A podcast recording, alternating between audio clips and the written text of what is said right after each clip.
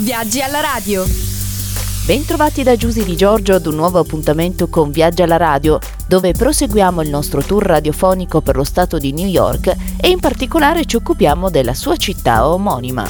Da Central Park ai grattacieli del celebre Skyline, dal ponte di Brooklyn al memoriale dell'11 settembre fino ai nuovi quartieri emergenti. Ecco i luoghi da non perdere per un tour alla scoperta della Grande Mela. Nota anche come l'ombelico del mondo, Grande Mela, cioè The Big Apple, New York è certamente la megalopoli per eccellenza, nonché uno dei maggiori centri finanziari mondiali. Una metropoli di oltre 8,6 milioni di abitanti che, anche grazie al cinema che l'ha scelta innumerevoli volte come set, è nell'immaginario di tutti. Situata alla foce del fiume Hudson che costituisce il suo confine occidentale separandola da una serie di sobborghi nel New Jersey, la città è divisa in cinque quartieri, ma solo uno, il Bronx, si trova sul continente. Brooklyn e il Queens infatti occupano l'estremità orientale di Long Island, mentre Manhattan e Staten Island sono due isole di dimensioni intermedie. Tra i simboli più famosi della città resta al primo posto la Statua della Libertà che svetta sulla Liberty Island.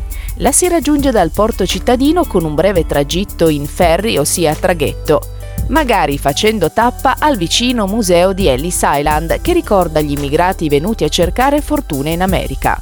Poi c'è il ponte di Brooklyn, il primo costruito in acciaio che collega il quartiere di Brooklyn all'isola di Manhattan dal famoso skyline di grattacieli.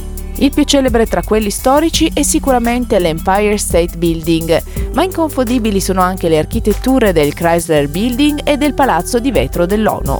L'11 settembre 2001 la città ha subito una ferita indelebile con l'attacco terroristico alle torri gemelle nel World Trade Center.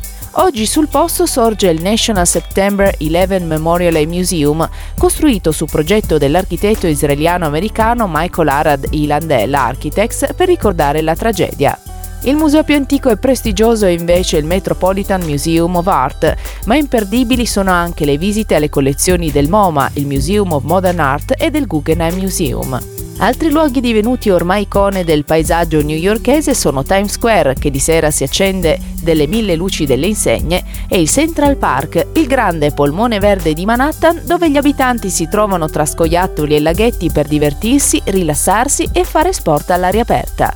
Parlando del Metropolitan Museum of Art, più che di un singolo museo, si dovrebbe parlare di musei dentro un museo, sia per le dimensioni dell'edificio che per la vastità delle raccolte, che contano circa 2 milioni di oggetti dall'epoca dei faraoni fino ad oggi. Partendo dal piano terra si inizia dal Costume Institute che presenta 75.000 abiti dal XV secolo fino ad oggi. Al primo piano si trova invece una parte dell'American Wing che prosegue fino all'ultimo piano con un'esposizione in ordine cronologico degli oggetti e dove vale la pena di vedere la Charles Egenal Court con le vetrate policrome di Tiffany e una bella vista su Central Park. Entrati nella Sackler Wing si rimane a bocca aperta davanti alla ricostruzione del tempio di Dendur, fatto innalzare da Augusto in onore di Osiride. Dopo le raccolte di arte greca, romana e medievale, si arriva alle 30 gallerie dedicate alla pittura europea del Rinascimento del XIX secolo, con alcuni dei capolavori più famosi della storia dell'arte. Il MoMA, il Museum of Modern Art, è il punto di riferimento per l'arte moderna già a partire dalla sua architettura.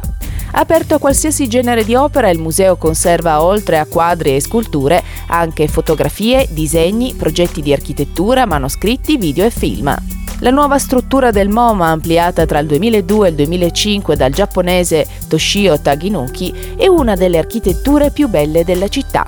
Al suo interno troverete sei dipartimenti, la Media Gallery, la sala dedicata alla raccolta delle 50.000 stampe e libri illustrati, la collezione di architettura con al suo interno il Mies van der Rohe Archive, quella di design e le gallerie dei disegni. Da non perdere le sperimentazioni fotografiche di Diane Arbus. Ed eccoci giunti al termine del nostro viaggio radiofonico di oggi. La prossima tappa nello stato di New York si terrà domani sempre alla solita ora.